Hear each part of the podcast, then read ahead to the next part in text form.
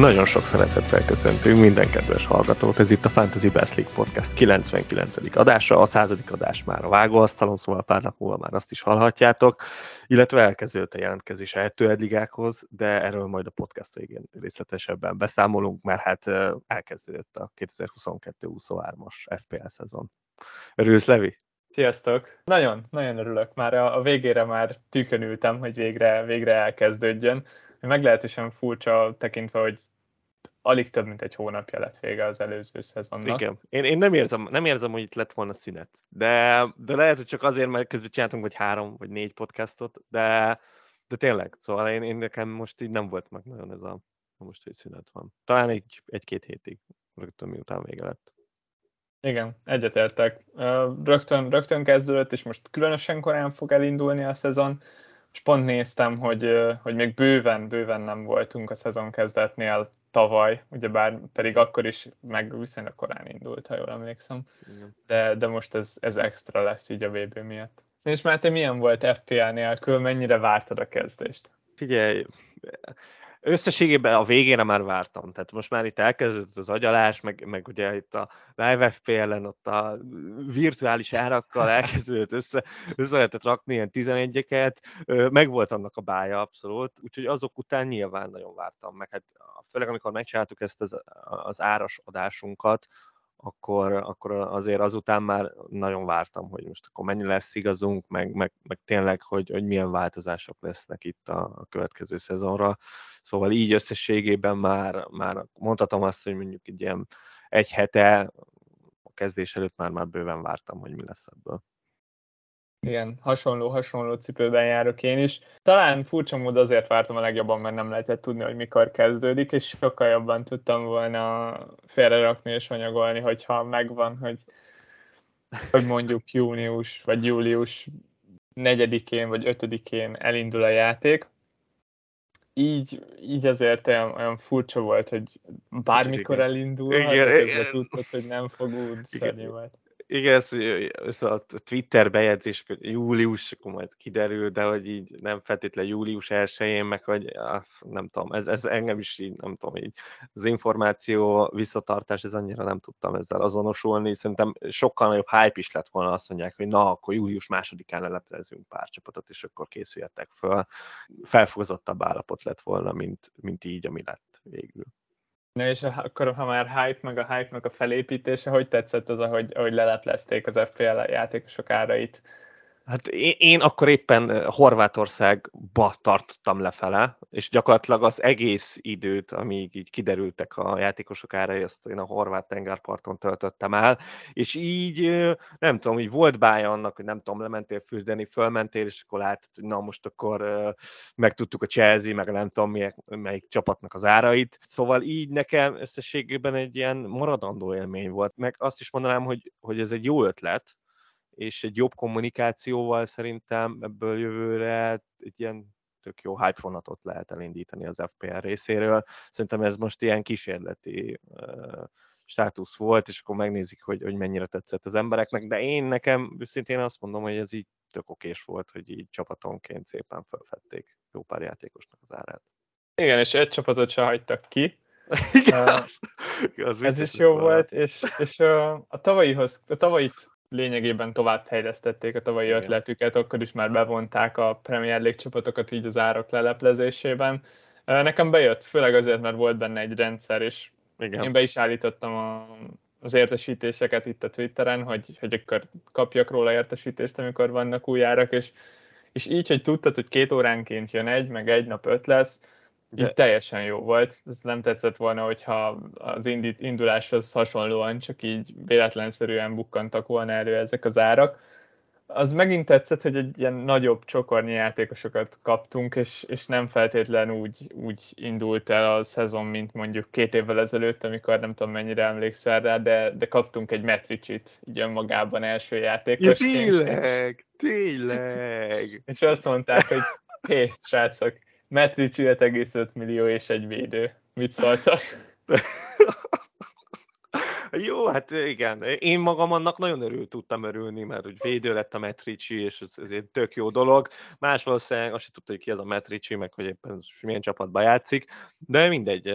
De azt akartam visszakérdezni, akkor egy te, tehát időpontra is volt rendszeresség? Mert nyilván én, én, ezek, én nem, nem figyeltem, de akkor mindig igen, az 11-kor kezdődött, két Aha. óránként jött, és még azt is tudtad előre az első nap után, hogy melyik csapat fog jönni legkövetkezőleg. Igen? Na, igen, ez, igen. Ez, ez, abszolút nekem nem állt össze, de, de ez így, ez, az abszolút adom. Ja, ez így teljesen jó. volt, jó volt, nekem tetszett, és, és ugye a legtöbb, legérdekesebb játékost ezt megtudtuk, kevés igen. volt, akire úgy igazán kíváncsi lett volna az ember, de visszatartották azért kezdésre. Inkább az olcsóbb, meg, meg diszkont játékosok lettek azok, akik majd később derültek ki. Igen, azért mondjuk viszont jó pár olyan játékosnak viszont nem fették fel az árát, akinek ugye elég bizonytalan a jövője. Igen. Tehát ez, ez szerintem nagyon sok példát lehetne mondani rájuk, és mondjuk talán ők voltak azok, akik tényleg a játékindulásnál a leginkább érdekességet jelentettek, hogy akkor na, most akkor őket mennyire áraszták be. Igen, ott, ott megpróbáltak adni maguknak egy kis időt, de szerintem senkinél nem, nem lett hasznos végül ez a, ez az extra két-három nap. És hát változtattak is a játékon, nem olyan sokat, de változtattak. Az e- a legnagyobb változás az, az mindenképpen az, ami, amire valamennyire számítottunk, és valamennyire el is vártuk, az az, hogy végtelen cserénk lesz a, a VB alatt. Ez, ez úgy néz ki majd, mint a, mint a Covid utáni újraindulás során. Lényegében végig mindenki kötelező jelleggel wildcardozni fog a világbajnokság teljes időtartam alatt, és, és ez picit megváltoztatta a rendes wildcardjainkat is, ugyanis így a VB előtt kell elhasználnunk az első wildcardot. Általában ugye bár az január 1 szokott esni, és a 19-20. forduló 20. környékére, így meg a 16. forduló előtt kell elhasználnunk az első wildcardot, és akkor a 16. 17. fordulótól pedig majd lehet használni a másodikat. Igen, itt, itt ebben szerintem egy igazán érdekes, meg, meg igazán olyan lesz, amit nagyon át kell gondolni, az az első wildcard. Tehát, hogy szerintem abban lesz egy olyan törés, ami, ami ez, ez, ezt így kicsit megváltoztatja, mert most nyilván a, azt nem teljesen korrekt, hogy a VB alatt full cserélhetsz, mert hát nyilván ott sérülések szerintem nagyon be fognak figyelni, és, és a második wildcard meg nyilván meg lesz ugyanúgy a, a végére, szóval az, az, ez, ez szerintem ez így teljesen oké. Okay.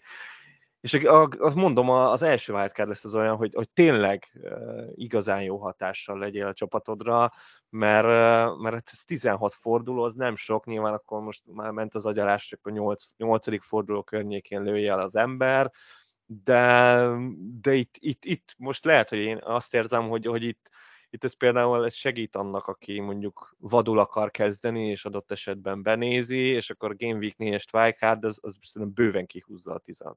fordulóig. Egyetértek veled, szerintem is a, minél korábban wildcardozik most majd az ember, annál jobb neki ez, hogy utána a 16-ban lesz ez a végtelen lehetőség és minél inkább valaki türelmesen szeret játszani, és, és tartogatja, hát itt, itt hiába tartogatott, hogy a 13. fordulóba wildcardozol, az nagyon-nagyon sokat veszít majd az értékéből. De közben meg lehet egy intenzív uh, dolog, tehát, hogy uh, azért már tavaly is jó pár ember érezte, hogy most fújó a csapat, akkor minek roncsál, és azért ismerünk jó pár embert, aki a wildcard inkább csak ront a csapatán, mint sem, hogy javítana, és annak meg lehet, hogy pont elég lesz az most erre a utolsó három forduló adott esetben ilyen bedurrantja valahogy. Igen, hát ha minden jól megy, akkor nem lesz dupla forduló, meg lyukas forduló igen, az első igen, etapban. Ez, ez, ez is, ezt is jó, jó megjegyezni talán. A másik nagy változás, ha ezt nagynak lehet nevezni, az az, hogy egy új dizájnnal rukkoltak elő, és, és megújult egy kicsit az oldal. Erős Tudom, túlzásnak érzem, erős túlzásnak, igen, a színekkel próbáltak variálni, mert gyakorlatilag semmi más nem változott, tehát maga az egész felépítése az oldalnak az totálisan változatlan, és akkor a színekkel így élinkítették a játékot. Szerintem van benne egy erős stílusficam, de attól függetlenül lehet, lehet hogy csak nem tudom, megszoktam az előzőt, és majd ezt is megszakom, de úgy azért érzem, hogy, hogy itt furcsa, furcsán sikerült. Nem, nem, nem, nem vitték túlzásba itt a, a felfrissítését az oldalnak, kicsit ilyen nyárias hangulata van. Nekem amúgy bejönnek ezek a színek. Az az egy nem tetszik, hogy így, így már elképesztően világos lett az oldal, Igen. és ezek a, a kis dobozok, amik itt röpködnek, például amikor ki akarjuk választani a csapatunkat itt jobb oldalt, a levegőben így szerintem nem néz ki jól ez a világos doboz a, a fehér, fehér oldalon, de, de túl tudom tenni magam rajtam. A fél következő az ilyen dark módot be lehet majd állítani. És akkor uh, ne, ne Azért, azért óvatosan ilyen nagy, nagy követelések. Há, ez durva innováció lenne. És hát nagyjából ennyi a hát változások sora. És kíváncsi vagyok, hogy, hogy ez mennyire elég, és hogy mennyivel vártál többet, vagy, vagy hát, elég én, ez egyáltalán? Hát nagy beharangozások, vagy nem tudom, legalábbis még, még úgy, hogy én azért mondtam, hogy tavaly azért próbáltam kerülni itt a, ilyen eh, Twitter meg Reddit eh, híreket, de azért hozzám is eljutott az, hogy itt, itt elmetleg nagy változásokra készülnek. Hát most ha ez volt a nagy változás, változtatás, akkor, eh, akkor megkérdezem, hogy mi lett volna, még ez se lett volna. Tehát, hogy, hogy így nem tudom, nem tudom, hogy, hogy tehát e, ez kevés, én azt érzem. Tehát, hogy ha már tényleg változtatnak a, a dizájnon, akkor, akkor tényleg ne csak ennyi, hogy színeket változtatunk, hanem, hanem tényleg valahogy felfrissíteni. Szerintem bőven lehetne ezen mit frissíteni. Tehát, hogy, hogy én nekem azért mindenképpen csalódás ilyen szempontból. Szabályokat nem változtattak, szerintem nem rossz dolog, igazából nekem, nekem nagy problémáim nincsenek nyilván. Lehetne, lehetne ezen még javítani, meg lehetne változtatni, de, de azért nekem jobban tetszik így, mint hogyha felforgatnák az egész Persze, játékos, igen. és hirtelen Bundesliga fantasy-t játszanánk. Igen. Szóval így összegészével ezzel nincsen problémám. Valami, amit nem említettem meg, uh, talán jogtalanul, az az, hogy bevezették a két lépcsős beléptetést.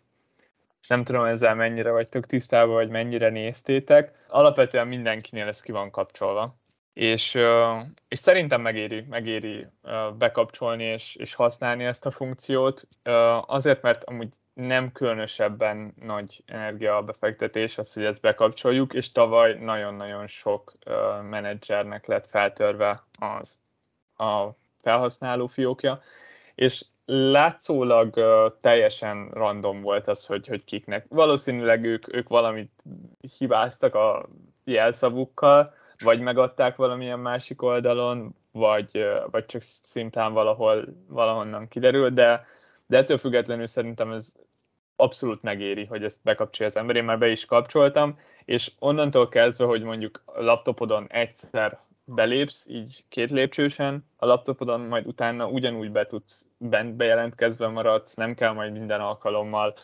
bajlódni vele, uh-huh. hanem, hanem majd, hogyha egy másik eszközről akarsz bejelentkezni, akkor majd megint ott meg kell adnod ezt a, a második lépcsőt, ami a telefonodra kapott értesítés, és akkor azt a kódot kell majd használni a belépéshez. Lényeg a lényeg, hogy szerintem ez egy olyan dolog, amire érdemes ránézni mindenkinek.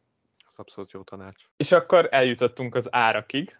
Azt terveztük Mátéval, hogy ebben az adásban nem fogunk foglalkozni a pont jó árakkal, biztos, hogy fogunk említeni olyat is, de, de így első körben azokra szeretnénk ránézni, akik a legnagyobb reakciót váltották ki, vagy belőlünk, vagy pedig a, a közösségből, és, és megnézzük, kik azok, akik, akik túl drágák lettek, kik azok, akik, akik nagyon olcsók, kik azok, akik, akik érdekesek lesznek, akár ha nem is az első fordulóra, de, de a szezon során mindenképpen, és nagyjából ennek mentén fogunk foglalkozni a játékosokkal a jól megszokott módszerrel majd részletesebben is végigmegyünk itt a, a különböző kategóriákon és a játékosokon, de nem ebben az adásban. Itt ennek most abszolút nem az a célja, hogy, hogy eldöntsük így egy hónappal a játék előtt, hogy, hogy akkor kit válasszunk A és B opció között, ezt majd a későbbiekben. Most, most inkább csak egy nagyobb lépésekben szeretnénk ránézni arra, hogy, hogy végül is miből élünk itt. Szerintem kezdjünk is a kapusokkal, mert hogy felforgatták az, a kapusokat és a kapus helyzetet, ami, ami nagyon jó. Így Hallgattak minket, meg téged leginkább, Levi. Mert hogy eh, hát ez teljesen, tehát hogy gyakorlatilag megtörtént az, amire vágytál, hogy nincs olyan 5.5-ös kapus, aki, aki indokolatlanul 5.5-ös, talán a Joris az egyetlen, de hát nyilván most ő volt a harmadik legjobb kapus, és kiválasztották a három legjobb kapust, ők lettek 5.5-ök, akik tavaly 6.0-ák lettek volna körülbelül, és, és akkor meg indokolatlan 5.5, az meg lekerült 5.0-ra, és így, így jó pár 5.0-ás kapusunk van. Szóval gyakorlatilag minden, minden kívánságot valóra vált kapusposzton. Tökéletes, abszolút. Az ezelőtti rendszerben egyszerűen nem is kellett elgondolkoznunk azon, vagy legalábbis szerintem, én mindenképpen azt a logikát követtem, hogy, hogy túl jó árban vannak a négy és felesek, és, és még hogyha fel is mászott az ember az 5.0-ig, ott olyan kapusok voltak, akiknek négy és félnek kellett volna Igen. lennie. Így van. Általában. Szóval lényegében az volt a kérdés, hogy négy és felessel kezdesz -e, vagy 5.5-össel, és ott már az az egy millió különbség az óriási. Főleg a szezon kezdeténél nem volt értelme ennek az előző rendszernek. Most viszont már el kell gondolkozzunk Igen. azon, hogy milyen kapussal kezdünk. És ez jó, ez nekem nagyon tetszik.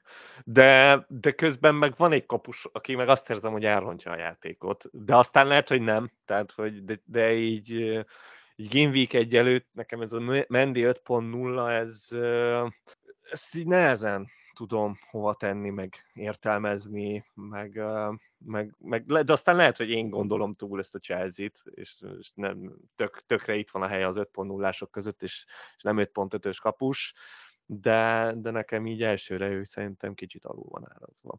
Igen, és szerintem nagyon-nagyon sokan egyetértenek veled, mert, mert ő a legnépszerűbb kapus jelenleg a játékban. Nagyon-nagyon sok draftban is ott van, és, és úgy összegészében, hogyha megnézzük a százalékokat, akkor, akkor is ő, ő jön ki a győztesen a kapusok között. Nehéz nem egyetérteni veled, tényleg kimagasló szerintem az 5.0-ás játékosok között. Ezért itt egy, egy BL indulónak vált csapat abszolút első számú kapusát 5.0-ért megkapni, az, az nem rossz. De hogyha például a szerzett pontok alapján nézzünk rá a kapusokra, akkor azért itt rögtön igen, a környékén ott van jó igen. pár 4.5-ös. Szóval igen. talán nem is annyira indokolatlan az, hogy, hogy nem 5.5 lett menni. igen. Igen, utána én is ezen abszolút elgondolkoztam, mert hogy még mindig lehet, hogy a 4.5-ös kapus lesz a legideálisabb, és lehet, hogy nem kell azt a félmisit elkölteni a Mendire, de, de most, most én abszolút úgy vagyok, hogy, hogy ha lesz az a 0-5, és ki tudom venni a csapatból, akkor, akkor mindenképpen lesz kire elkölteni a kapuba. Tehát ezen, ezen nem kell majd sokat gondolkozni. És hogyha 5 0 kapus, akkor Mendi?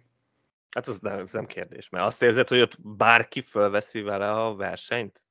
Nem, nem, én, én, én se gondolnám, de, hát- de jó kapusok vannak 5.0-ért, azért Ramsdale, Pope, vannak itt opciók, de nem, szerintem is ott, ott Mendy abszolút kimagasló. És az lesz inkább a kérdés, hogy akkor most Mendivel kezdjünk, vagy esetleg a 4.5-ösök között Rájával, vagy, vagy, vagy talán Sánchezzel. Ja, talán Sánchezzel, igen. igen. Bár igen, az, az tavaly se jött be annyira ez a Sanchez kezdés 4.5-ért. Aztán lehet, nem, hogy... de nem is volt vészes. Ott, ott szerintem nem nagyon vész, hamar persze. átugrottak az emberek Remsdale-re, és, és akkor végül azok jártak a legjobban, akik ott utána váltottak róla. Az a probléma Sánchezzel, hogy nagyon hasonlít a, a prémium kapusokra abból a tekintetből, hogy nagyon keveset véd. Igen, pont, ez pont ezért, ezért lehet majd, majd rá a, a jobb választás kettőjük közül. De még egy hatalmas problémám van egyébként a kapusoknál, az pedig, az pedig Matt Turner az Arsenalból, akit beárasztak 4.0-ra.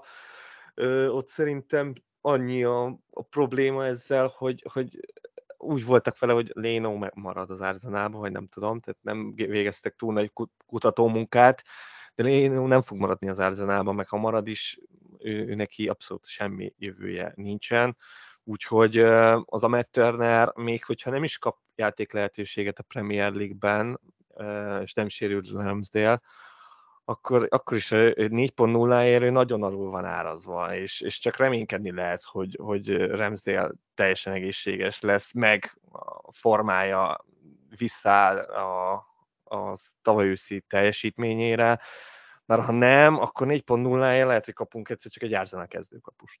Hát az, ami, az kemény lenne. Ami meg azért uh, nagyon erős, azt érzem. Összességében szerintem azt láttuk korábban, hogy, hogy sokszor a 4.5-ös kapusok mellé sem feltétlen találtunk egy, egy 4.0-ás második számú kapust. igen, ott, igen, ahol, ahol több kapus volt, vagy több opció, ott, sokszor mind az első kettő az 4.5 volt, és esetleg a harmadik volt 4.0. Így van. Szóval az, az különösen ritkaság számba megy, hogy egy 5.0-ás mögé odarakhatunk egy 4.0-ást. Mondjuk ez valószínűleg nem fog megtörténni, ha valaki Ramsdale-lel kezd, akkor, akkor nem hinném, hogy odaraknám mögé Igen, Turner. Akkor, akkor, hogyha sérülés lesz, és esetleg utána rá tudunk ugrani, az az, az ami, ami különösen érdekes ebben a szituációban. Abszolút. Meg hát ha már így mondtad, akkor azt azért megemlíteném, hogy a Palasznál 3-4 és feles kapus van. Tehát, hogy az, az különösen gyönyörű, meg zseniális, és ott biztos, hogy van kapus kérdés, tehát ott most így Johnston érkezésével ott, ott lesznek, lesznek izgalmak, úgyhogy értem, hogy valamiért mindenkinek megértem a négy és feles árát valamilyen szempontból. Hát valamilyen szempontból azért ott arra számítok, hogy Johnston felveszi a kezdőt. Én is, én is, ja, nagyon ez szép.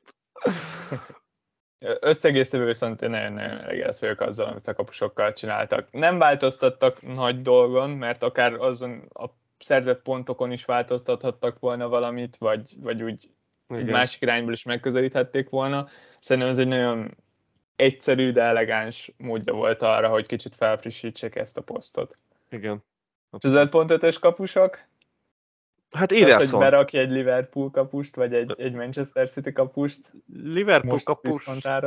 Liverpool kapus még nem is raknék be, mert, mert a Liverpool kiszámítható, főleg hátul is, tehát hogy ott nyilván drágábbak jóval, de azt, azt az árat azt kérdés nélkül hozza, még a Van Dijk hat és fél ér is.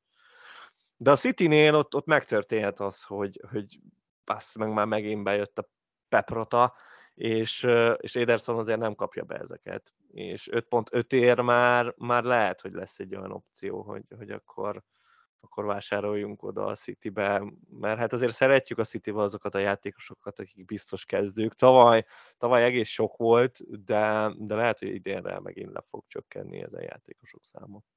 Igen, és Ederson jó lehet. Ha jól emlékszem, akkor tavaly év végén azért már felfelbukkant egy pár csapatban Ederson, igaz csak az utolsó pár fordulóban, de volt, aki már leigazolta őt. Az év vége felé több pénzünk van, öt és fél szerintem elő fognak kerülni ezek a kapusok Persze. majd akkor, amikor már, már lesz pénzünk, most az első fordulóra pedig valószínűleg még, még nem érdemes velük velük szemezgetni, vagy legalábbis én jelenleg nem. így. De, de hát azért öt és fél ér egy gyakorlatilag majdnem biztos 20 clean kapust leigazolni, az, az biznisz. Igen, abszolút. Ezt mondom, menjünk tovább a védelemre, ahol a prémium védők árai lényegében nem változtak. Semmit. Zero. nem ért el az infláció a védőkig. Hát vagy csak árstopposak, nem? Durván, egyébként csak az a leg, legelképesztőbb, hogy, hogy lényegében sokkal olcsóbbak, mint amilyenek a szezon végén voltak. Szóval megkapták a tavaly év elejé árukat, és hiába volt trend 8,5 millió a szezon végén, és 1 millióval olcsóbb lett, annak ellenére, hogy, hogy ő volt a, harmadik legtöbb pontot szerző játékos az előző szezonban. Konkrétan, szóval igen. egészen meglepő, döbbenetes. Szerintem itt, itt sokan arról vitatkoztunk, hogy, hogy miért ne legyen 8 fél mondjuk Alexander Arnold. Igen, a 8, a 8-ban mindenki egyetértett. Az, hogy, Igen. hogy egy fél milliót emelkedjen az ára, az, az fix volt. Nekem ő a legnagyobb csalódás így az, az árakat figyelembe véve. Nem tudom nem azt mondani, hogy, hogy ő el van árazva, és, és bosszantó. Szerintem nagyon bosszantó, mert, mert nem kell itt gondolkozni. E- ezt se értem, hogy hogy lehet még mindig csak félmisi közte és Robertson között. Nyilván a számokban ugye azt látjuk, hogy nagyjából ugyanúgy teljesítenek, hát de, de tekintve, hogy mindig-mindig Trent az, aki favorizálva van, és mindenki kényelmesen hozzáfordul, így, így szerintem akár már csak azért is lehetett volna egy, egy misis különbség köztük, és kicsit érdekesebbé tenni a játékot azzal, hogy mondjuk akkor mindenki Robertson rakja be, de legalább valami változott volna. Így most megint mindenki Trentet fogja berakni. Igen, itt, itt inkább most már az lesz a kérdés, hogy Robertson-t is berakjuk a, a Liverpoolból. Gyakorlatilag a Cancelo 7.0 az, az, az szerintem egyébként az, az így rendben van. Igen, abszolút, abszolút hát, főleg, az... főleg Kukureja érkezésével ez a 7.0, ez, ez nála, nála nem, nem rossz Igen, igen, igen. És, és talán még akik nagyon le vannak véve, az a két Chelsea szélsővédő. A 6.0-val ők, ők, ők nagyon, nagyon jól néznek ki, az az igazság. Ez így van. Ez így van. Uh, ott is ott kicsit meg vagyok hasonulva, mert mert ahogy, ahogy gondolkoztam a csapatomon, megfordult a fejembe, hogy kihagyjam őket. Főleg, hogyha négy védőre fog váltani a Chelsea, akkor, akkor azért szerintem nagyon sokat fognak veszíteni az értékükből. A, főleg góllövés szempontjából itt Jamesnél abszolút. Igen, igen, de közben abszolút arra számítottam, hogy Chilwell legalább fél millióval több lesz, Jamesnél még, még többre. Én, én 7 millió környékére raktam volna be James-t hogyha netán marad a három védő a Chelsea-nél, hát az akkor elképesztően jó választás lesz mind, hát mindkét. Iszonyatos, iszonyatos parti. Itt azt látjuk, hogy, hogy megint csak egy másik utat próbálnak járni. Mi ötletünk az az volt, hogy hát nyilván, hogyha ha túl jók, túl népszerűek ezek a játékosok, akkor legyenek drágábbak. Igen. Én most azt látom, hogy azzal próbálkoznak elvenni a kedvünket ezektől a játékosoktól, hogy az alternatíváiknak levitték az árukat. Így van és picit a kabusokhoz hasonlóan itt is nagyjából hasonló folyamat ment véghez. Aki, aki öt fél volt, az most inkább öt, aki öt volt, az, azoknak nagy része az most inkább négyes fél, és így nagyon vonzó alternatívák vannak itt az olcsóbb kategóriákban, ezt meg kell Igen, hagyni. Az tény. De még mindig nem látom, hogy ez, ez milyen hatással van arra, hogy berakjuk egy trendet, vagy ne. Igen, mert, mert ezek az alternatívák tényleg nagyon szexik. Tehát itt adott esetben egy trippier mondani 5.0-ért, az nagyon szexi, de azért a Trippierben látjuk a, az árnyoldalakat is. Tehát, hogy ott az, az kicsit így zsákba macskát veszünk a Trippierrel, míg, míg érted, ha, ha csak egy misit ráköltök, egy Chilwell, meg egy James hatalmas zsákba macskát nem fog árulni. Igen. Tehát ez az igazság. Aztán persze, tehát hogy, hogy simán lehetnek itt jók az 5.0-ás, akár a 4 és feles védők között is olyanok vannak, akik, akik előtte 5.0, meg 5.5 is volt szerintem jó pár, és most meg 4.5-ért árulják őket, szóval, szóval tényleg itt, itt nagyon sok mindenkinek levitték az árát, és, és tényleg ezzel akarnak kompenzálni. Nagyon jó szélsővédők lettek 5.0-ák, ezt te is mondtad, ott van Trippier, vagy, vagy az Aston Villának szélső hátvédjei, mind a ketten megkapták Igen. az 5.0-át. Dínről még beszéltünk is a, az előző adásban arról, hogy, hogy vajon van rá esély, hogy, hogy 5.0 lesz Díny, mert mert azért ő, ő például egy 6.0-ás védő volt, nem is olyan régen. Igen. Egy, egy lényegében hasonló csapatban, szóval, szóval abszolút megvan itt a potenciál. Nekem mégis a legmeglepőbb azok a 4.5-ös védők voltak, mert Igen. el nem tudtam képzelni, hogy Ben White-ot ismételten megkaphatjuk 4 félért konkrétan, ben, te konkrétan két Arsenal védőt tudsz szerezni a kezdőből, alapkezdőből négy és félért.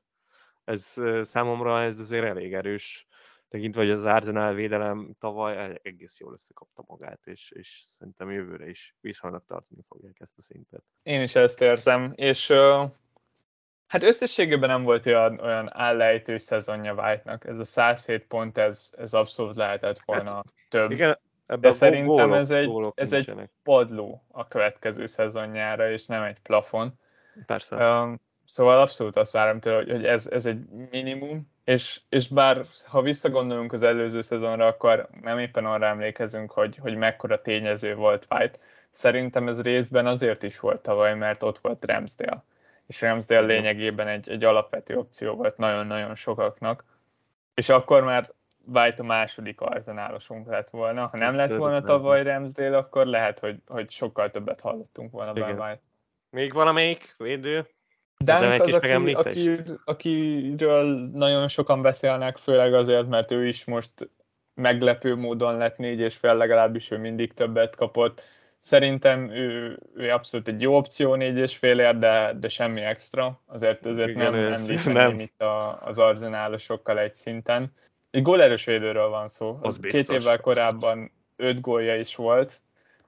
Meg nekem amúgy is, én nagyon szeretem Dánkot, még, még réges-régen, amikor, amikor egyszerűbben játszottuk ezt a játékot, sokszor volt nagyon jó opció azért, mert soha nem volt népszerű, mert rengeteg öngolja volt, és ez levitte az összpont számát Dánknak, és ezért mindig a, a másik közép hátvédre mentek a, a legtöbben. Igen és nagyon okosnak éreztem magam, hogy én átláttam, hogy hát valószínűleg nem lesz még több öngolja, szóval nagyon szeretem, de, de ennél több talán nincsen, nincsen ott benne. Nincs, tényleg nincs, de, de nekem a kedvencem az még mindig kúfál. Tehát aki, aki tény, hogy tavalyi szezonja nem sikerült olyan jól, meg sérülések hátráltatták, de hát ő, ő egy, tényleg egy asszisztgép, legalábbis amit eddig láttunk tőle itt a Premier League-ben, és négy és fél megkapni egy, egy West Hamből, nyilván a West Ham azért az Európa Liga, meg minden, de, de akkor is, tehát hogy ő, ő biztos, hogy jó pár tisztán rajta lesz, és nem érdemtelenül. Egyetértek. Nagyon sokan kezdtek vele ugye bár pont egy éve. Így van. Mert és akkor is már az 5.0, 5.0-ért imádták. Tehát azért hozzátenném. Igen, igen, lesznek itt opciók bőven. Ami különösen érdekes, hogy lehet, hogy már az első fordulótól kezdve lesz egy 4.0-ás játszóvédő opciónk. Lehet nem is egy, mert most nagyon sok 4.0-ás védő van, és átigazolások függvényében ők, ők opcióvá válhatnak, pont úgy, mint ahogy Nico Williams is azzá fog válni.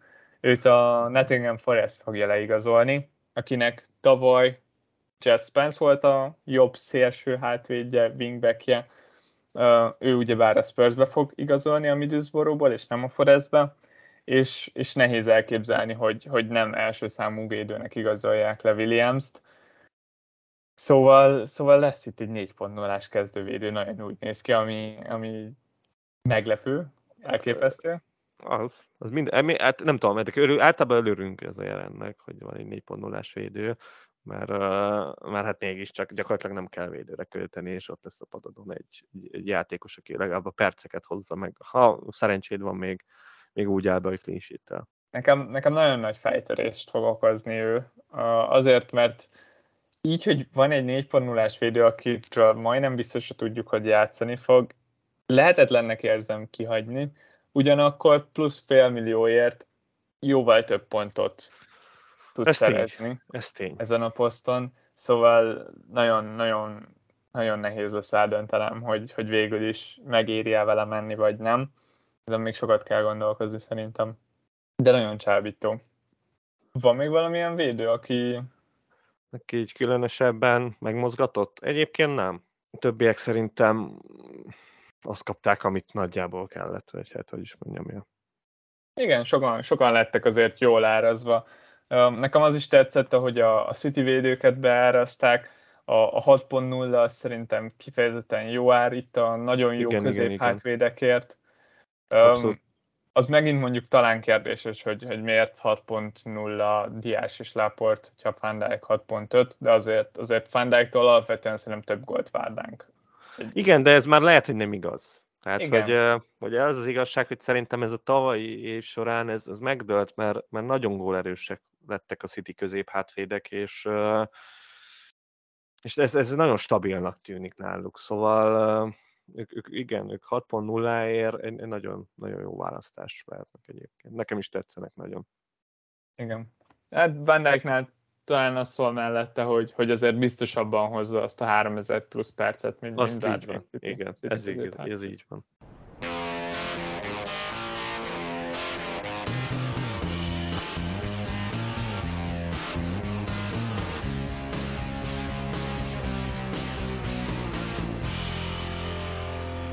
Akkor nézzünk rá a középpályásokra is, ahol nekem az első dolog, ami feltűnt, és az első dolog, ami, amire valahol számítottunk is, de ezt meg is kaptuk, hogy a tavalyi nagy spílerek azok most mind 8.0-ba kerülnek, kivéve Igen. Bowent, aki 8.5, de hogy nagyon, nagyon sokan lettek itt hirtelen a 8.0 környékén.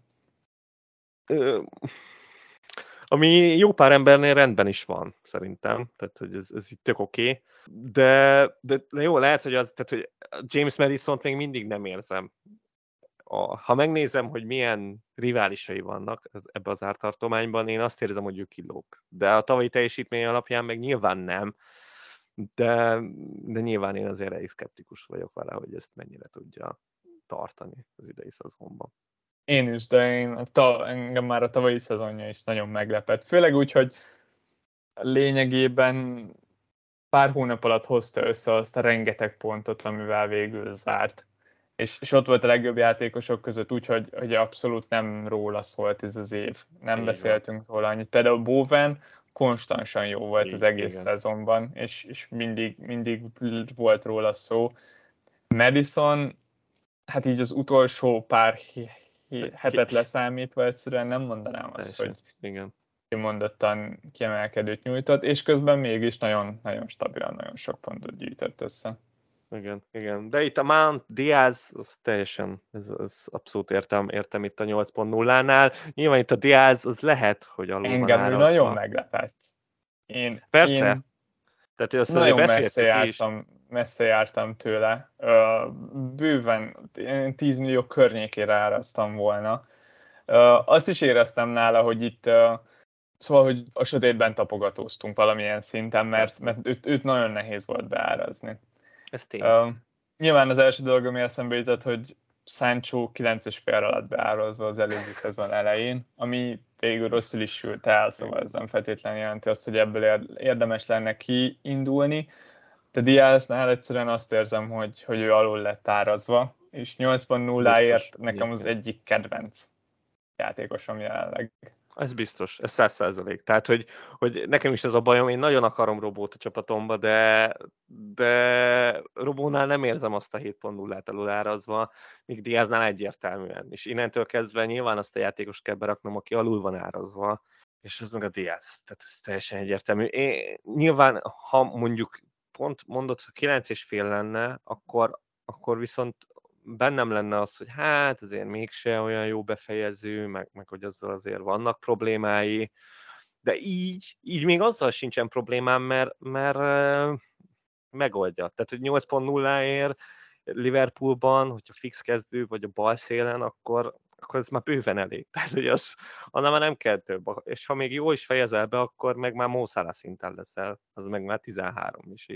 És azt láttuk, hogy a játékos nagyon jó. Abszolút megtalálta a helyét a Liverpoolban, kezdett a BL döntőben. Tehát alap. Tehát az, az... Innentől kezdve még csak nem is félek attól, hogy, hogy Zsota nagyon bekavarna a perceiben, szerintem nem, abszolút az az ő posztja. És, hát nincsen és... Bal, ilyen effektív balszélső most jelen pillanatban a Liverpoolban. Tehát nyilván Zsotát el, el tudott ketyegni, én biztos vagyok benne, de, de ő inkább Így van tudott játszani, de inkább csatár, én is, én is így látom. Uh, fú, nagyon, nagyon sokat számított. Én, én nem is különösebben gondolkozok Robon, pont ahogy mondtad, mert, mert itt bekavardiás, egyszerűen jobbak az alternatívák a védelemben, könnyebben ki tudja hagyni az ember robót. Hát egy opció van még, hogy a jó öreg Mószálát kihagyod és diázod lesz, de hát ez, ez kemény, kemény tekök kellenek. De Azért az mondjuk meglepett, amikor a, kijöttek az árak, és, és rengetegen írták azt, hogy, hogy fú, hát csinálj szalából diást, és akkor utána hirtelen lesz 5 millió, amit elkölthetsz bármire. De ez picit úgy hangzott, mintha Diás alternatívája lenne Szalának, ami viszont sehol sem az. Az, nem. az hogyha nem tartott. kirakod Szalát és berakod Diást, az tök jó, de ott egy teljesen más csapatod van, onnantól egy prémiummal játszasz, és, és azt a pénzt osztod el, de itt arra senki ne számítson szerintem, hogy, hogy Diás majd pótolni fogja szálát, főleg azért sem, mert mert nem olyan könny egyértelmű rárakni a kapitányi karszalagot Diásra. Nem, nem. Hát pont, pont ezt mondom, hogy, hogy még azt még nem mutatta meg, hogy ő ilyen hatalmas ö, pontszerző, tehát hogy most, ö, most lőtt négy gólt fél szezon alatt, ami teljesen rendben van, de, de azért ez még nem az a szám, ami azt mondod, hogy hú, na ő a tuti góllövő. Igen, ha megnézed a perceit, akkor nagyjából 10 meccsnyi perce van, plusz még mondjuk hosszabbítások, és az alatt van uh, négy gólja, három asszisztja, hét gól van, játszott igen. közre. Azért ez, az még, még azt is mondanám, hogy több, mint teljesen rendben van. True. Még csak nem is arra jön ki, hogy két meccsenként hoz valamit, hanem, hanem annál jobb azért ez a mutató. Uh, igen, szuperül néz ki, tényleg. Tényleg. Ez, ez és nem, nagyon nem, könnyű berakni szala mellé. Tényleg, az nem, nem, nem okoz hatalmas problémákat. Hát de itt van egy srác, aki hasonlóan gyakorlatilag csak egy fél szezont játszott a Tatanemben, és ugyanúgy 8.0-át kapott, de azért jóval durvább statjai vannak itt eznek a fiatal Dejan Kulusevskinek, és, és 8.0-át kapott és ha tudja tartani ezt a teljesítményét, akkor 8.0-ért ő is teljesen budget pick. Igen, egyetértek. Szerintem ő nagyon, nagyon fair módon lett árazva. Én, én pont 8.0-át tippeltem neki a, a szezon előtt. És igazad van, amúgy meglepő módon még, még jobbak is a statjai, mint, mint Diásnak. E, berobbant, és hirtelen ott van. Én azt érzem, hogy az én csapatomhoz ő áll a legközelebb a nem támadók között. Egész egyszerűen azért, mert, mert Kén és Son abban az árkategóriában nem tudja felvenni a versenyt nálam, Szalával vagy Hálándal. És, és ettől függetlenül még tök jó lenne, hogyha lenne egy Spurs támadója az embernek. Jól kezdi a szezont a Spurs, meg sokat is várunk szerintem mind a ketten tőlük. Igen. És, és ő egy tök jó út lehet ebbe a Spurs támadó sorba, Kulusevski. Ami, ami probléma az Richarlison, aki, igen, aki szerintem igen. mindhármójuktól vehet el percet, de valószínűleg Kane-től fogja a legkevesebbet a PL-ben. Uh, és ezért hmm. Sonnak is inkább csereként fog, fog ártani szerintem, szóval, hogy ott azokat a 20 perceket fogja Szontal elvenni, Kulusevskitől viszont lehet, hogy néha a kezdő pozíciót Meccset is. is. így van. Hát, az, igen, azért Richarlison egy, egy sztár. Tehát, hogy ő, ő neki mindenképpen helyet kell szorítani a csapatban, legalább egy két-három meccsenként. Szóval igen, emiatt, emiatt ott, ott kicsit túl sokan vannak. Plusz, plusz én azért azt érzem, hogy itt ezért a Saka Mountot ugyanannyiért kapsz, és mind Sakára, mind Mountra igaz, hogy a csapatának vezére. Tehát, hogy ő, mind a kettő olyan ember, aki nélkül nem kezdődik se Chelsea, se Arsenal kezdő 11. Ez fix. Igen, Igen ez, ez nagyon igaz. Saka amúgy különösen furcsa nekem azért, mert, mert pontosan 8.0-ra árasztam volna be, de, de sokkal értem a 8.0-át. Én azt éreztem a szezon végén, hogy ott nagyon kellettek neki a 11-esek, hogy, hogy picit úgy elmaszkírozzák azt, hogy, hogy annyira már nem teljesített jól, mint amennyire mondjuk szerettük volna, amikor leigazoltuk a 30-as uh, lyukas forduló miatt. Igen. És, és tavaly 6.5 volt. Igen. Uh, szerintem ahhoz, hogy, hogy jó, jó igazolás legyen 8.0-ért, ahhoz szintet kell lépnie a tavalyihoz képest, az ami biztos. meg nem lesz könnyű. Igen. De képes rá, az biztos, mert tavaly is, tavaly is szintet lépett az azt megelőző szezonjához képest, abban a korban van, és akkor a tehetség, hogy pontosan ez lenne a következő lépcső, hogy, hogy megint előre lép, de szerintem ez nem feltétlen következik annyira egyszerűen, mint amennyire, mennyire talán gondoljuk. Igen, nehéz lesz, de közben azért így csapatszinten az Arsenal-tól én mindenképpen több gólt várok, mint amit tavaly összehoztak, tehát tavaly mindenképpen uh-huh. gólszerzés volt a csapatnak a problémája nem biztos, hogy Jesus megoldja ezt a problémát, de mégiscsak valamennyit segíteni fog, úgyhogy, úgyhogy így csapatszinten szerintem, szerintem több, több gól lesz ebben az Arzenálban, és nem Gabrieléknek kell hátulról szerezni a fontos gólokat, legalábbis hát ebben reménykedem. Most csak egészen röviden, szerinted a tízik azok Szakánál lesznek? Én jelen, jelen pillanatban azt érzem, hogy itt most három ember bejelentkezett, és, és évközben ez el fog dőlni. Tehát mm. én azt érzem, hogy, hogy Jesus már csak a, az, hogy az, az Arzenálba jött, az szerintem, szerintem egy nagy fogás volt, és, és biztos, hogy be kellett neki ígérni elég sok mindent, és abban lehet, hogy, lehet, hogy a 11-esek is benne voltak és, és nem volt egyértelmű 11-es dugója a csapatnak, ez kiderült, és, és ez Hesusszal meg lehet, de hát ezt meg láttuk, hogy a Cityben nem volt egy éppen biztos lábú 11-es lövő, szóval inkább a Martinellivel vagy a Szakával rúgatnám én, de, de szerintem ez, ez egy kérdőjel. És ha már Martinelli, egy, egy, szerintem ő is megérdemel pár szót, Biztos. azért mert én, én meglepődtem azon, hogy, hogy 6.0 lett, de Többen. mondtad itt az adás előtt, hogy, hogy az is furcsa, hogy, hogy Ödegár több, mint, mint Martinelli. Ezt és értem, csak úgy igen. kíváncsiságból kiírtam egy, egy nagyon alapvető statisztikát, hogy, hogy miért volt meglepő ez a 6.0 Martinelli-nél. Ugyebár Martinelli 1900 percet játszott, közel 2000 percet, és ez alatt volt 6 gólja és 7 asszisztja. Szakának 3000 perc alatt volt 11 gólja és 9 asszisztja. Most, hogyha itt a közreműködésekben nézzük, akkor Martin Enlinek volt 13, Szakának meg 20.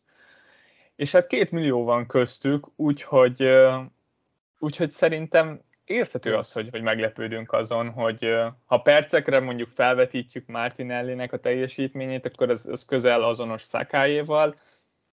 Egyértelmű, hogy a percek az egyetlen Igen. kérdés Martinelli kapcsán. Igen, ez, a, ez a baj, hogy valószínűleg nem tudjuk rávetíteni a perceket, mert uh, öt cserével az, az nagyon durván, ott, ott egy, egy fix csere, már tavaly is mindig gyakorlatilag, amikor egészséges volt a Smith Rowe, akkor, akkor jött a Martinelli helyett, ez, ez idénre ez abszolút hatványozódni fog, és, és azt gondolom, hogy, hogy cserélgetni is fogják a, a helyüket az ellenféltől függően, Szóval, szóval most is én azt érzem, hogy ők, ők ott lesznek 2000 perc környékén mind a ketten, és, és akkor abból kell kihozniuk a, a legtöbb return És az lehet, hogy többet kihoznak idén, mint, mint tavaly, de, de ott van, hogy, hogy bizony a percekért imádkoznunk kell nála. Hát igen, ez, ez szívás, és lehet, hogy ez már önmagában elég arra, hogy, hogy ne válasszuk Martinellit még akkor is a Csábitól 6.0-ért, nem? Sajnos igen. Sajnos így van, így van. Meg, meg igen, azért küzdött, volt olyan időszak, amikor tök nehezen tudott gólokat, asszisztokat szerezni, szóval azért nehéz. Kicsit igen, most, most az lesz, mint ott a City-nél a Fodenékkel, hogy most, um, most megérik-e azokat a hogy éppen benne lehet a sok gól, de ugye azért ez nem, az Arsenal nem a City, hogy, hogy most tudjuk, hogy jön a Fulham, és akkor ötöt vág a City, és akkor ha tudjuk, hogy Foden kezd, akkor már tök jó pick. Itt Martin eléjéknél ez sajnos nincs meg. Sérülések jelenthetnek majd esetleg. Az igen, az abszolút. Igen, hogy Smith Rowe éppen idő, akkor, akkor lehet, hogy lehet, hogy ez egy 6.0 érő tényleg, tehát több van, több van benne, mint, mint 6.0, hogyha, hogyha a percek megvannak benne mindenképp. De hát ez a United játékosokra ugyanúgy igaz. Tehát a, amit itt kaptak a United játékosok, az, az, az gyönyörű. Szóval, hogy nézni ezeket az árakat, tehát ez, ez a ez a durva, durva downgrade, amit átment a csapaton, de ez szerintem teljesen rendben van. Azt kell, hogy mondom, hogy kipukkant egy buborék. Ez a United játékosok árai azért már egy, egy jó ideje voltak, akik, akiknek csak egyszerűen nem volt mögötte a teljesítmény az ár hát volt mögött. Egy, volt egy ilyen pajzs, ami itt végig Igen. ott volt előttük, és ez, ez eltűnt. És jött a, jött a valóság, szembe jött durván. Imádom. Nagyon-nagyon imádom. Kíváncsi vagyok fogva, mennyi lett volna 5 pontot. Úristen, de 6.0, 6.0 sima. Sima 6 pont. Rashford alatt kellett lennie, úgyhogy akkor azt mondom 6.0. Azért Fred fölött nagyon szép. Tényleg én is nagyon, nagyon nekem is nagyon tetszik az, ahogyan egyszerűen nem, nem volt kegyelem, amikor a United játékosokat árazták. Nagyon szuper. Az volt az első dolog, amit írtam ezzel kapcsolatban nektek, hogy, hogy nagyon szomorúak leszünk mi United szurkolók, hogyha ha ilyen árak mellett nem lesznek opciók ezek a játékosok, mert mert Rashford 6 és fél a középpályán, Sancho 7 és félért szintén egyszerűen az annyira kell lennie. muszáj, tényleg, tényleg. Az egyiknek brutális piknek kell lennie. Most nem tudom, hogy melyiknek, de az egyiknek fixen. Azon is repődnék, ha mind a ketten betonkezdők lennének. Jobb, baloldal. És, igen, és, és utána egyszerűen most nem a bajnoki címért fog menni a Manchester United, de basszus. Szóval... De igen, azért Főleg, hogyha Ronaldo elmegy, az megint nagyon sok játékosnak uh, tesz nagyon. nagyon jót az FPL-ben is, mert, mert bizony azok a gólok el fognak oszlani. És, mert és Marcial 7.0 ér ott, ott várja, várja az alkalmat, hogy és én is várom Marcial, szóval, szóval itt, itt lesznek jó dolgok. Uh, annyi, hogy, hogy Game Week egyre azért itt mindenki necces. Az biztos. Az első gondolat az szerintem az, hogy, hogy majd, majd itt a szezon során előbukkannak ezek a játékosok, akiket meg kell venni. Igen, és... lehet, hogy, lehet, hogy nem kell az elején befektetni rájuk. Tehát Igen. lehet, hogy ráérünk arra, hogy ez, ez egy ilyen szépen lassan induló folyamat lesz valószínűleg. Igen. Igen, de jól, jól lesz nézni egyébként. Náluk is a barátságos meccsek szerintem kifejezetten fontosak lesznek. Nem abból a szempontból, hogy ki mennyi gólt lő, hanem abból, hogy ki hol játszik, ki mennyit játszik. Igen. Le lehet szűrni ilyesmiket a barátságos meccsekben. Ha már United, akkor szerintem egész érdemes megemlíteni Andreas Pereirát, aki, aki közel 10 millió euróért fog a Fulhambe igazolni, és 4.5-be kerül. És ő egy, egy támadó középpályás. És hát felmerül a kérdés, hogy valószínűleg a Fulham még nem tudja, amit a United szurkolók már tudnak, és hát valószínűleg a kezdők környékére igazolnak 10 misiért, így a Premier League szezont megelőzően egy játékos, tehát szerintem ez a feltételezés, ez, ez abszolút megállja a helyét. És hát egy négyes feles középpályás, akitől nem feltétlen várunk támadó pontokat, de akár még az is jöhet tőlük, azt szerintem egy nagyon nagy fegyvertény lehet. És, és én jelenleg nem gondolkoztam még más négyes feles középpályáson, miután megtudtam ezt a hírt. Hát mit mondjak? Én szkeptikus vagyok. Értem a tíz, értem, értem a vételárat, értem a Unitedből, de valahogy nem tudom elhinni, hogy, hogy ő, ő effektív egy, egy lyukat betölteni, de, de nem készültem még fel a Fulemből, szóval nem tudok ebből ezt igazából megcáfolni, de, de még mindig Harrison Reed... Liverpool, a Liverpool egy támadó srácot igazolt le tőlük. Ja, ez tudom. Tény, ez tény, ez, ez, ez így van. Ez, a Kárvájót, a Kárvájót azt leigazolták, az abszolút igaz és lehet, hogy kezdő lesz. Ha kezdő lesz négy és fél ér, akkor, akkor teljesen jó pick, de, de én, már, én már meg vagyok ezeket. Szóval én négy és fél ér olyat akarok berakni, aki fix kezdő, és akkor úgy, hogy így kérdés nélkül, hogy nem is, nem is kell azon gondolkoznom, hogy ő most kezd, vagy nem kezd. Ott van a padomon, és, és bejön, hogyha baj van, és Pereirát még nem érzem ennek. Aztán lehet, hogy ez lesz. Igen, itt az fog elválni majd a szezon kezdetével, hogy, hogy Pereira egy, inkább egy Todd Cantwell lesz, vagy, vagy inkább egy Westwood. Mert az egyik őjük Cantwellnek, amikor az első szezonját tolta a PL-ben, ott kilőtt az ára, és, és 5 millió felett is járt később, és, és nem kellettek hozzá őrült, őrült támadó pontok, vagy itt akár említhetnénk Gordont, aki nagyon jó opció lett a szezon végére, négyes félért, míg Westwood nagyon népszerű választás volt, aztán nagyon nagy mélységeket járt meg, mielőtt Igen. jöttek ott a pontok. Hogyha már itt a nagyon olcsó játékosok között szemezgetünk, én felírtam magamnak Leon Bélit az Aston Villából, aki nagyon kellemesen lett árazva 5.0-ért, és, és ez annak függvényében is kifejezetten érdekes, hogy, hogy azért tavaly, amikor leigazolt őt az Aston Villa, egy igen komoly befektetést igen. tettek, és, és Béli a harmadik legdrágább igazolása valaha az Aston Villának. A Leverkusenből nagyon nagy reményekkel jött, és neki a tavalyi szezonja nem azért volt nagyon rossz, mert, mert hogy annyira gyenge lett volna, és hogy annyira nem tudott volna alkalmazkodni a PL-ben, PL-hez, hanem, hanem sérült volt. És egyszerűen nem voltak meg neki a percei, bőven nem.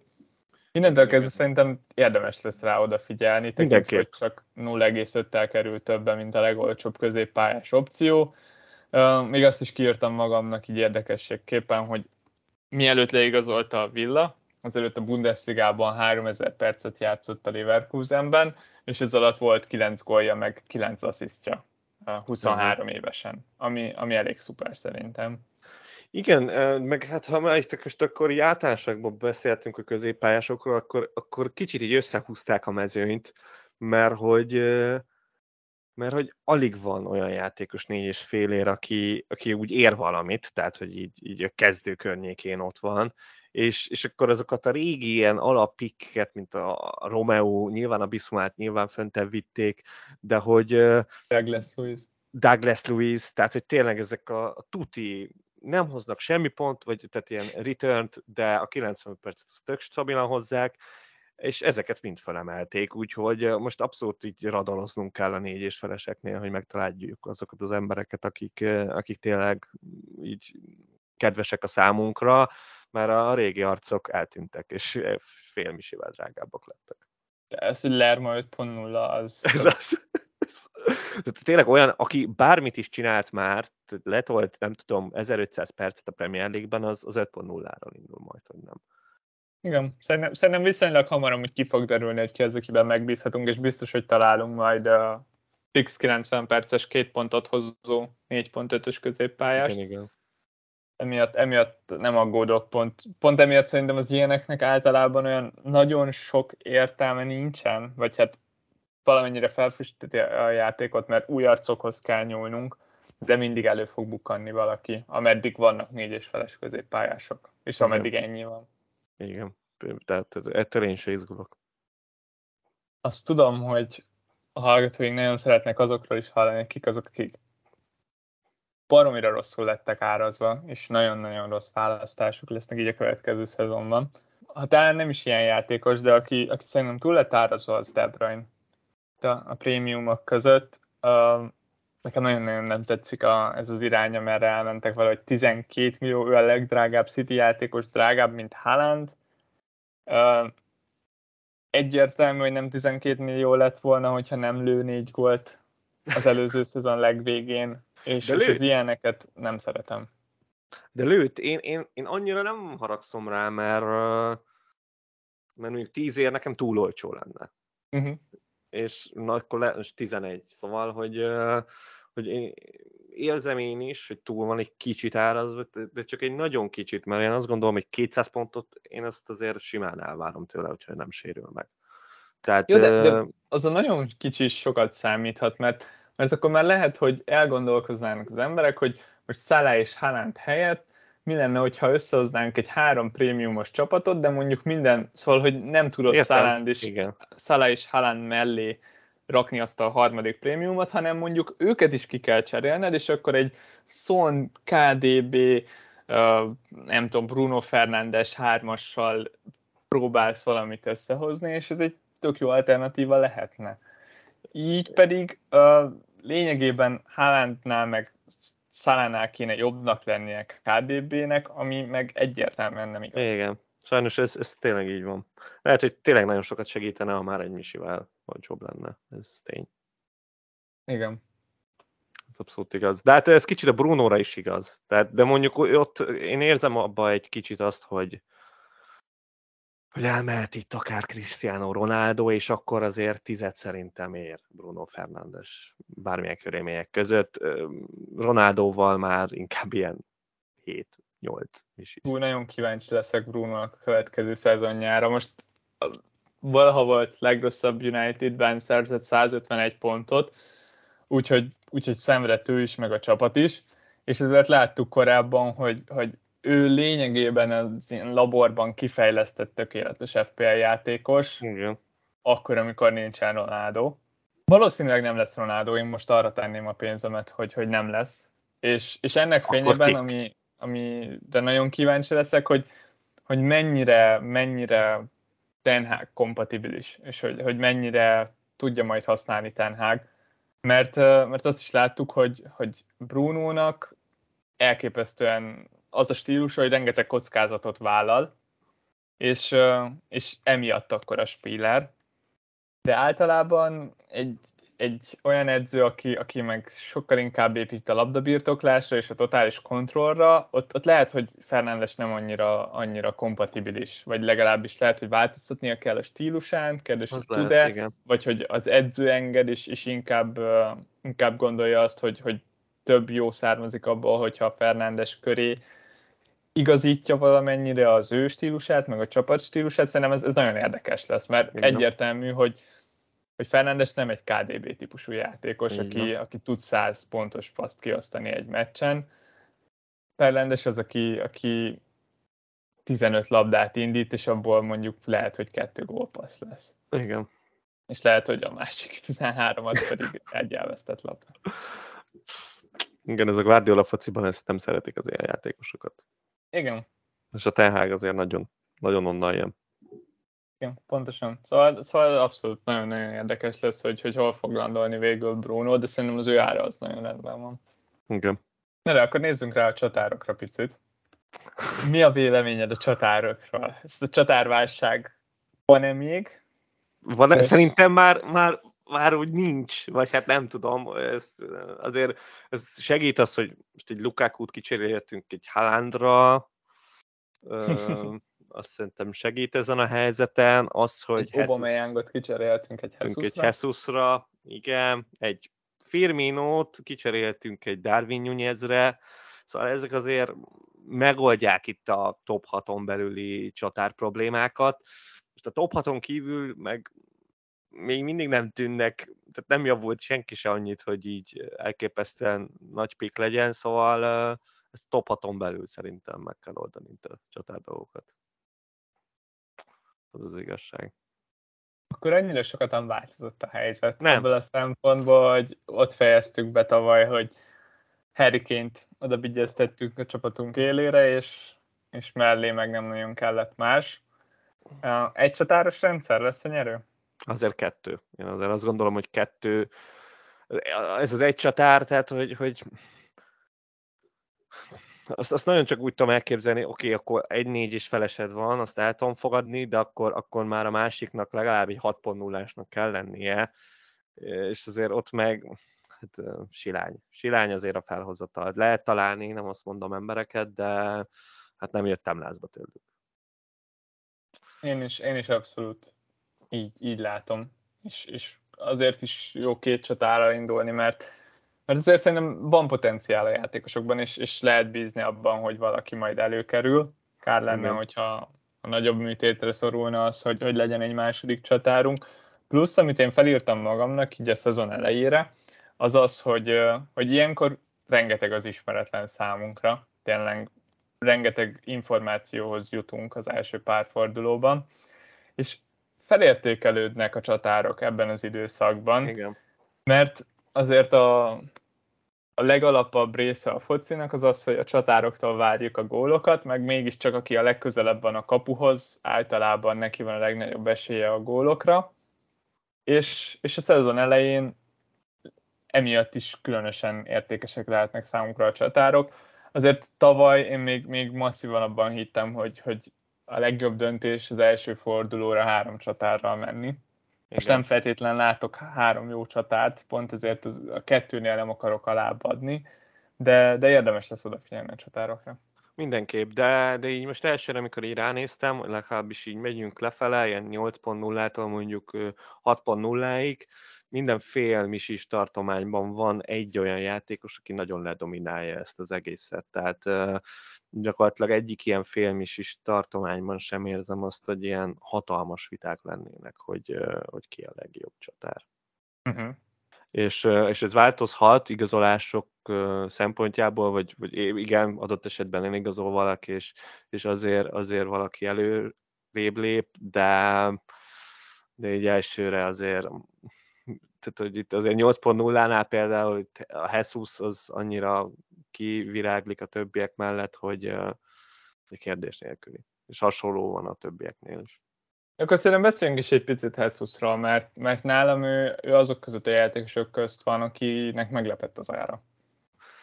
Hát igen, de közben meg a City-ben lenne, akkor ezt teljesen elfogadnánk. De, de akkor is, szóval hogy én megmondom, hogy gondolkoztam, 8.5-ről indult tavaly a City-ben, és a City szezonjaihoz képest szerintem egy kifejezetten jó szezon tudott maga mögött. Azért általában az volt a jellemző, hogy egy pillanatig nem gondolkozunk el Hesuson egészen odáig, ameddig Aguero le nem sérül. Ez ment át abba, hogy, hogy lényegében nulla csatára volt a Citynek az elmúlt két évben, úgyhogy ott Igen. volt Jesus. Um, szóval az, hogy tavaly egyáltalán megemlítettük őt, vagy elgondolkoztunk rajta, az már azt mutatta, hogy, hogy szerintem egy, egy jó szezonja volt a city belül. És, és ehhez képest most megérkezett 9-esnek az arzenálba, én, én arra számítottam, hogy ez a 8.5, ez, ez nem lefelé fog elmozdulni. Hát ez tény, ezt én abszolút megértem, de hát így, így, így gondolták. Szerintem 9.0-át is elbírna a Jesus, és lehet, hogy akkor is simán beraknánk a csapatunkba. Így a 8.0-nál aztán különösen nem kell sokat gondolkozni. Az biztos, hogy alul van árazva 8.0-ért. Tehát, vagy ha nem, akkor nagyon nagy a baj.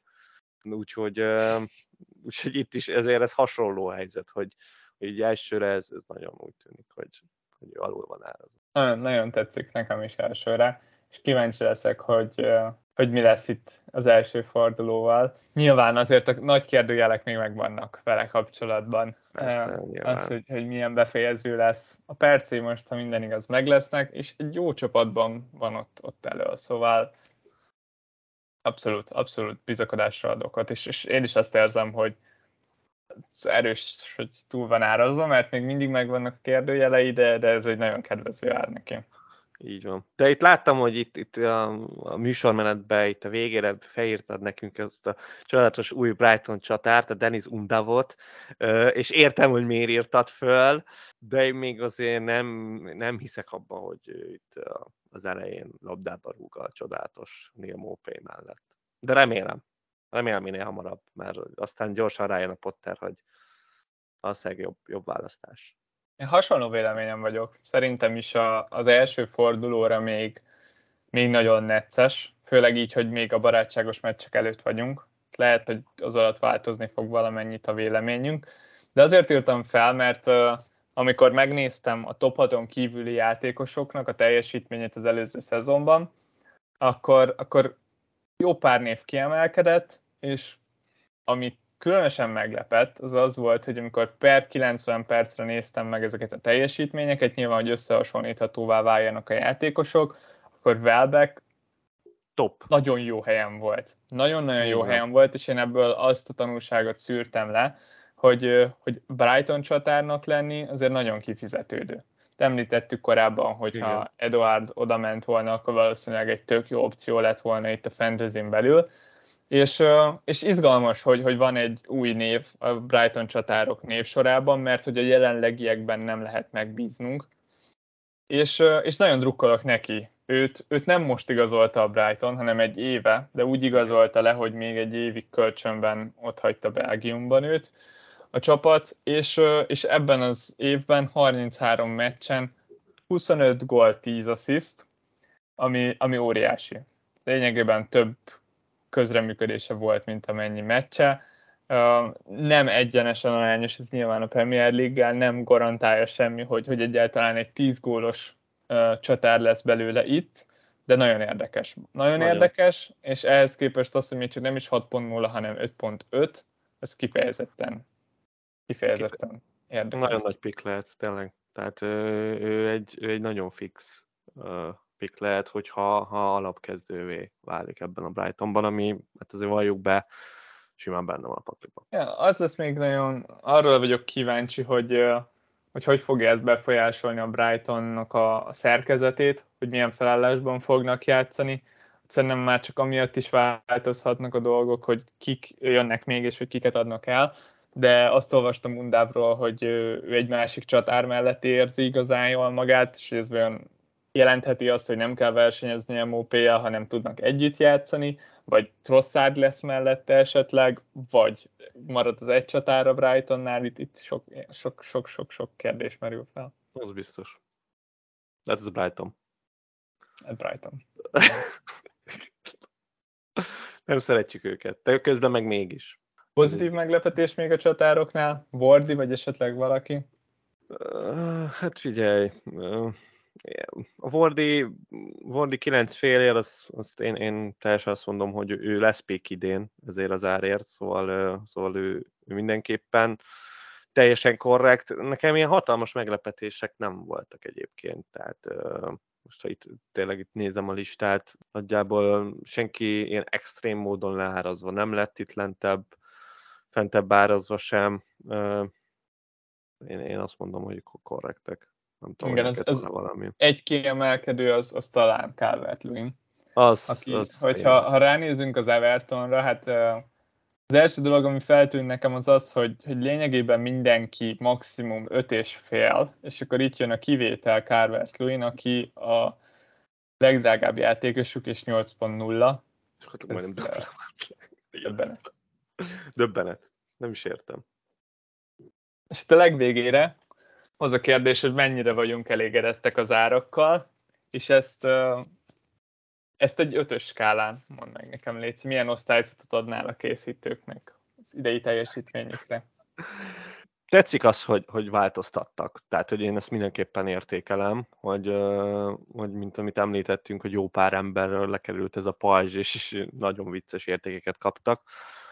Úgyhogy, úgyhogy ezért én azt mondom, hogy, hogy egy, én egy ilyen négyes alát én, én megadom nekik, mert, mert hát nem tökéletes, de úgy értem a, az, hogy mindenkit lentebb áraztak jóval, vannak emberek, akik meg, meg nagyon stabilan megkapták a, a magasabb árat, és, és így, így valami, valamelyest, valamelyest tudom. A védőknél vagyok kicsit pipább rájuk, de, de ennyi. Szóval azért mondom ezt a négyes alát. Pozitívumokkal egyetértek, és ezért, ezért is fáj nekem az a kevés negatívum, ami viszont szerintem nagyon jelentős lesz. Én egy hármast adnék nekik, és, és azért, mert, mert a sablon csapat az baromi erős lesz. És, az és azzal, hogy, hogy itt bizonyos játékosokat alulárasztak, itt tényleg azokra gondolok, akik egyértelműen többet kellett volna kapjanak, mint mondjuk Trent, amikor összerakjuk az első csapatunkat a játékon belül, akkor, akkor szépen elhelyezzük benne Trentet, Cancellót, Szalát, én speciál Haalandot, de mondjuk akár jöhet oda Kén is, és utána megnézzük, hogy mire van még pénz. És azt látjuk, hogy, hogy oda be tudjuk rakni még Diászt, és még mindig van pénzünk, és hogyha akarjuk, akkor berakhatunk még egy 8.0-ás középpályást, vagy jesus előre, és még mindig van pénzünk, és egy nagyon-nagyon jó csapat jön ki, és én szerettem volna azt látni, hogy legalább valakit fel kellene áldoznunk, vagy Szalát, vagy, vagy Trentet, vagy Haalandot, ne lehessen az, hogy a legstabilabb játékosok közül egyszerűen jöhet mindenki. És nem csak az, hogy izgalmasabb, meg változatosabb lett volna a játék, hanem, hanem hogy több poszton kéne gondolkozni. Azért, hogyha ennyire erős a templét, az szerintem nem kívánatos, hogy az döntsön, hogy Nétót választjuk-e, vagy, vagy Martinellit, vagy Szent Maximint, és hogy milyen négyes feles védőt választunk, mert hogyha már ekkora része megegyezik a csapatunknak, akkor, akkor a vége az lesz, hogy, hogy ez fog sokat számítani, és, és ennyit nem kéne számítson. Jobb lenne, hogyha ha elől lennének ilyen, ilyen kérdések. Igen, de közben meg van, meghoztak egy, egy nagyon erős központi kérdést, ami, ami azt azért azt látom, hogy, hogy ez Redditen is rendesen pörög, az az, hogy ugye Szállá baromi drága ezzel a 13-mal, és, és azért össze lehet rakni egy olyan csapatot Szalán nélkül, ami, ami abszolút megszólal. És, és én, én valahol ezt érzem, hogy, hogy a készítőknek is ez volt a fő kérdésük, hogy, hogy, hogy azért elgondolkozz Szalán, és, és még most is nyilván ő a legjobb játékos, ezért, ezért nehezen tudsz vele mit kezdeni, tehát hogy a legjobb játékos rakott be legelőször, de szerintem jóval több olyan, olyan mondhatjuk azt, ilyen stabilan nagy FPL játékos, szerintem lesz olyan, aki Szalá nélkül fog kezdeni Game Week 1-ben. Szerintem pont ők lesznek azok, akik mind Szalával kezdenek, mert a Fulán ellen játszik az első fordulóban már Ez is szempont. És, és Cséke. Cséke. Ja, igen. Mondjuk amiatt nem aggódok, hogy, hogy nem lesz változatos a játék a későbbiekben, mindig, mindig, mindig változatos Persze. lesz. A, Game Week 1 az ilyen, tehát igen. hogy az, az mindig ilyen. Tehát, hogy azzal nagyon nehezen tudnak mit kezdeni egyébként. Na és hát akkor itt a podcast végéhez értünk, és mint azt az elején említettem, hogy kicsit elmondom, hogy, hogy mi, mi is kell ez a head-to-head ligához. Az, hogy most mi az a head-to-head liga, azt, azt minden most nem fogom elmondani, mert hát ez most itt elég hosszú lenne. A lényeg a lényeg, hogy szerintem a legtöbb hallgatónk tudja, és, és egy baromi jó versenysorozat, szóval mindenkinek ajánlom. És akkor, hogy hogy kell ez jelentkezni, most mindenképpen Discordos jelentkezés szükséges, és hogy fokozzam az idegeket, ez két lépcsős jelentkezés lesz, itt is gyakorlatilag, mint a, a belépéshez a fantasyhez, ami, ami azt jelenti, hogy első körben július 22 évfélig lehet a jelentkezést leadni. Itt első körben én mindenkinek mindenkit meg fogok pingelni, aki tavaly indult, vagy, vagy a tavalyi év közben jelezte, hogy indulni szeretne, viszont a második körben ezt már nem fogom megtenni, és ez majd a július 29-ig tudtok majd itt a, a második körben a jelentkezést leadni, és hát nyilván az a lényeg, hogy mindkét körben le kell adni a jelentkezés, akkor lesz teljes, és utána kopjátok majd meg a, a linket a jelentkezéshez, és egy baromi jó versenysorozatban vehettek részt az egész év során. De mint mondtam, ez azért Discord tagság és jelentkezés mindenképpen szükséges. Igen, azt még szerintem mondjuk el, hogy, hogy miért is ilyen bonyolult a jelentkezés ebbe a ligába. Osztályok vannak nálunk, tényleg itt tavaly is három osztályjal versenyeztünk, és, és ennek egyszerűen a körülményei nincsenek meg a játékon belül.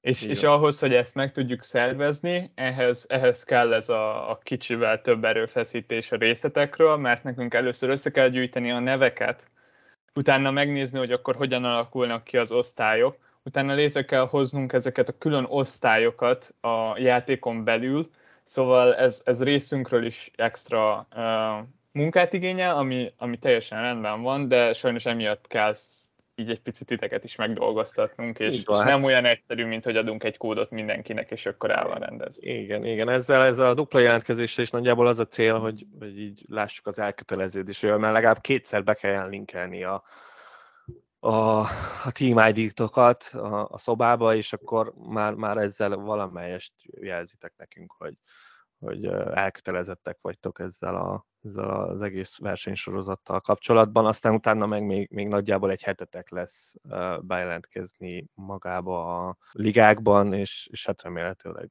mindegyik teljes, teljes létszámmal elindulhat, és nem lesz vele probléma. Igen, ez nagy célunk lesz idén, hogy, hogy minden ilyen sorozatban ne csak az, hogy minél többen legyünk, hanem minél aktívabbak is, mert azért a legjobb része az az, amikor, amikor Discordon megy a csihi verbálisan.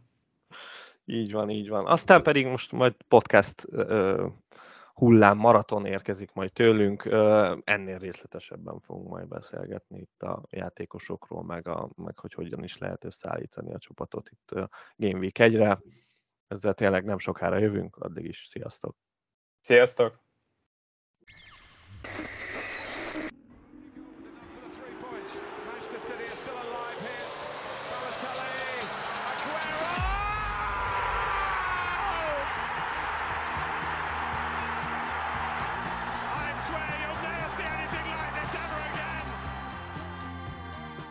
Na pontosan ilyen szenvedéllyel készítjük termékeinket. További részletekért csekkold a footballcraze.store webáruházat. Football Craze. Fanatikusoktól fanatikusoknak.